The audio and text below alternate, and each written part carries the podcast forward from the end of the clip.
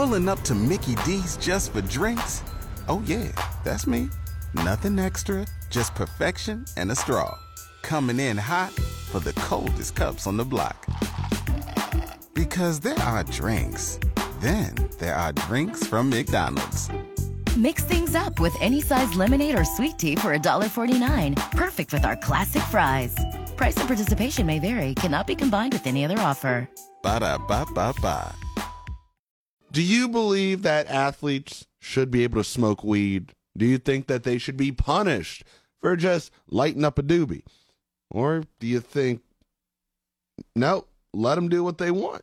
Now, there's people on both sides of the fence, but I believe in two thousand twenty-three, America is leaning more towards uh, weed just grows out of the ground. It's natural. You can smoke that.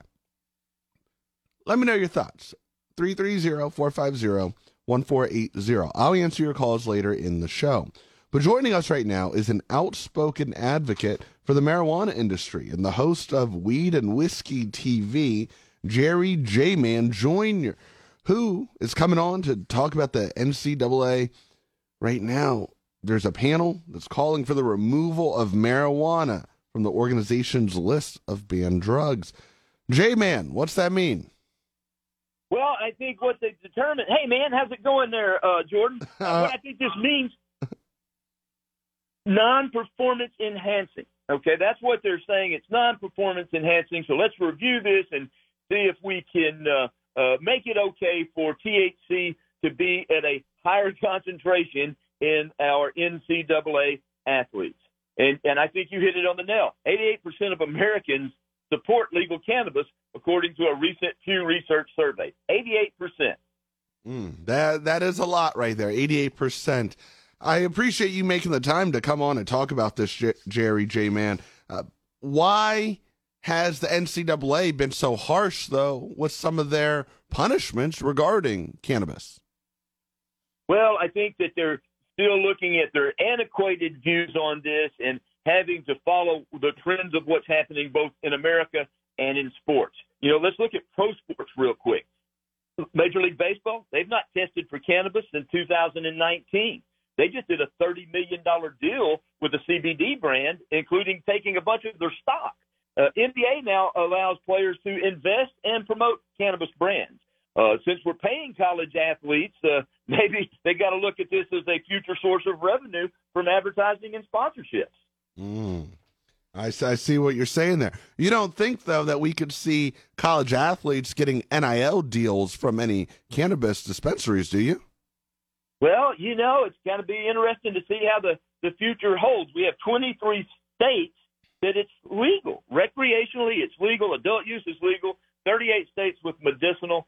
You know, there's a congressman that said this particular uh, uh, panel that's reviewing this could have a major influence on the Fed making a change to descheduling cannabis, uh, which I thought was great. It's uh, out of Oregon. I can't remember his name right at the moment, but uh, that was an op-ed that was uh, in the paper somewhere today. Mm. So there's twenty-three, twenty-three states in America that are allowing it. Why are the twenty, the other twenty-seven, J-Man, why are they behind the ball? Well, you know, here in Texas, we got kind of close, but we have to wait every two years for the fellows that we send to the state capital to decide on what they're going to do. Okay. Uh, here's the rub on that, Jordan. There's something called Delta nine. Mm-hmm. Delta nine is sold in virtually every state. forty-nine states except for Idaho, I believe, uh, allows a Delta nine product to be sold. So here in Texas, these Buckabuzz gummies, these uh, Sip Howdy uh, T H C seltzers, they're in every convenience store. You eat one of those gummies, you drink one of those seltzers, you now have T H C in your system, and you would show up positive on a drug test. Uh, at my fourth of July uh, party, uh, we were down there at Willie Nelson's uh, for the uh, fourth of July picnic. More people were drinking these beverages with T H C than they were drinking beer that were taken out of the coolers. Wow, J-Man, I didn't even know that they sold beverages with T H C. Now, is it just a regular beverage, or is it uh, a alcohol-T H C combination? No. Yeah, there, there is there is no alcohol, and that's a big benefit in this. My wife, she likes to drink a glass of wine, right? But she's also watching those calories. These seltzers got ten calories. She gets the same kind of feeling she gets off a glass of wine, okay? She gets a fraction of the calories, and there's no hangover tomorrow. Wow. If you drink a couple dozen of them, it's going to mess you up. Just probably like I, I drank a couple dozen beers, you know. I, I'm weed and whiskey. I like to dabble, but I drink a little too much whiskey. My wife gives me the stink eye and says, get off of that, boy. You know, the cannabis affects me differently. I smoke joints all day long, have for fifty years. Wow. And I own several productive businesses. Hey, let, let, let me ask you real quick. I'm asking for a friend. What's the name of that seltzer with the T H C in it? It's called Howdy, okay? There's some boys down in Houston, and, and it, the way that this happens and why it's legal, it's that the feds on the two thousand nineteen Farm Bill allowed for T H C to be in products as long it was as long as it was less than zero point three percent per dry weight volume. So they got these chemists down there that figured out how to do all this, and they call them sessionable or low dose, okay? But if you wanted one, you go to sip howdy dot com. Or, or, or buckabuzz dot com. These are low-cost Delta nine, ten milligram uh, gummies. My I T guy eats a half one. It helps him go to sleep right away at night. I can eat the whole bag. Doesn't really affect me that much because everybody's endocannabinoid system works a little different. Now, drug testing, it's not going anywhere, right? I mean, people still need uh, – employers need to know if their employees are doing things such as cocaine, meth, heroin, and all that.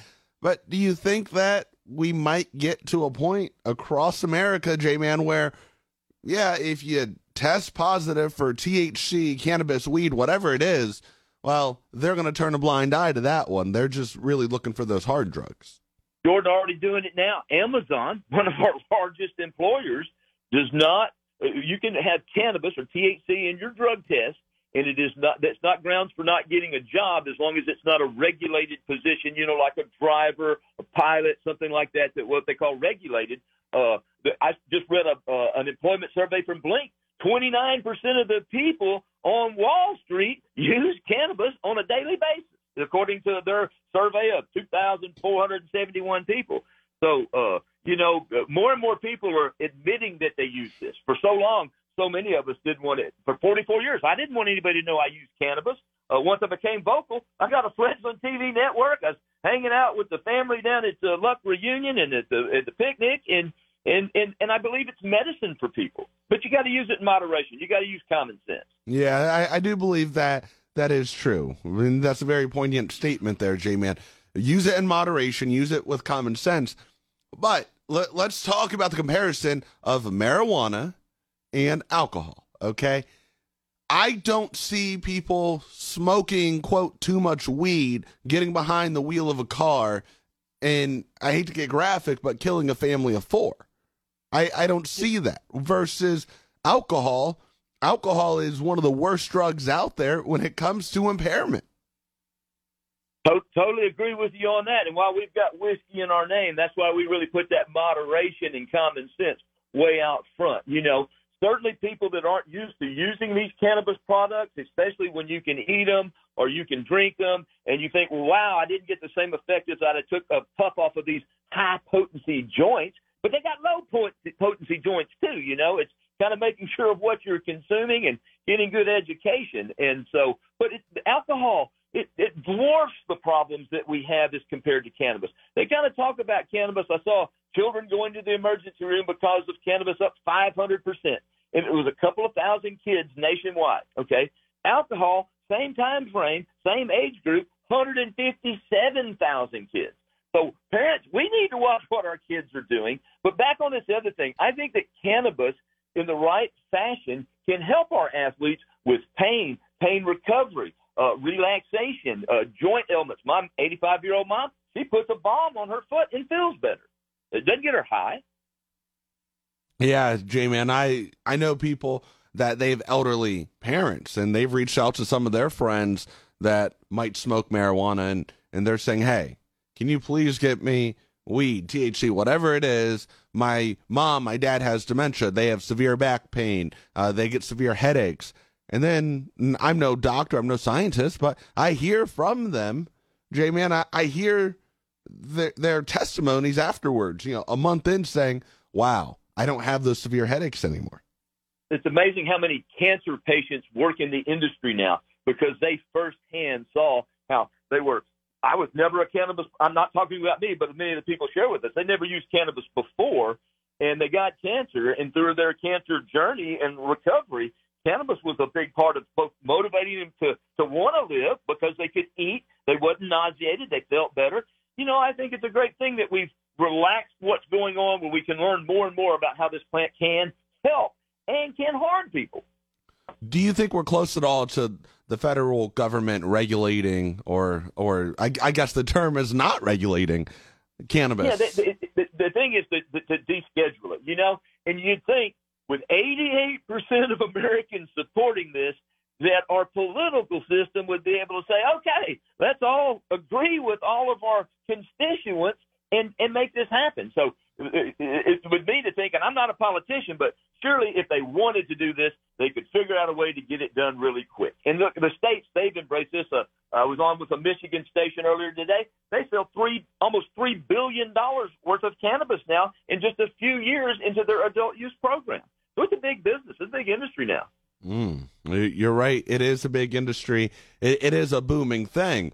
But it seems as though, J-Man, in some of the maybe more conservative states, the Republican red states, they're the ones who are shutting down the cannabis use. Is, is that true? Is that what you see? You you you, you see that on, on both sides, okay? okay. Uh, the, the, the red side leads a little bit more to, towards that, but there's a lot of vocal people. There were a lot of vocal people that ran uh, on the cannabis platform, uh, or, or were pro-cannabis. They just didn't get the uh, didn't get the position, but uh, I, I think that uh, as more and more medical information becomes available, as more and more people accept these new ways of deliveries, these gummies and these beverages, instead of smoking a joint like old Cheech and Chong or J-Man, you know, I've been doing this for forty-nine years, almost a half a century. And like I said, I've, I've led a, a sheltered, uh, uh, in-the-closet life for forty-four of those years because I didn't want anybody to know that I used cannabis. But I was successful. I worked eighty hours a week. I got this high level of energy, and the cannabis helps me, uh, helps people maintain being around me. I remember when I was younger, you would hear the term pothead all the time. Well, what the hell's a pothead? You know, it's what, what do you consider a pothead? Because I know doctors, I know nurses that they wake up, they smoke, they come home, they smoke. Now, they're not smoking during their hours, but they they are still doing what you would consider a, quote, pothead, but they're at work, they're not missing work, they're just as productive, if not more. We've only recently entered into an era where the media looks and addresses cannabis use differently. When they're always showing people that are slackers and they're smoking joints and they're not doing anything, but if eighty-eight percent of our Americans are supporting this, maybe not all of them are using this, but they're learning that, hey, my coworker, he smokes pot all the time or he eats these gummies, but he's getting his job done. I'd much rather have somebody doing that say, oh, I don't do anything. I just text all day long and don't get my job done. You know, which do you want on your team? Yeah, well, you, you are uh, you, you do make some great points. It'll be interesting to follow this, J-Man, as this progresses and, and see if the N C double A, if they decide, you know what, we're done drug testing our athletes. We are done. Uh, we're, we're done banning marijuana and cannabis and T H C from the list of banned drugs. We appreciate your time, sir.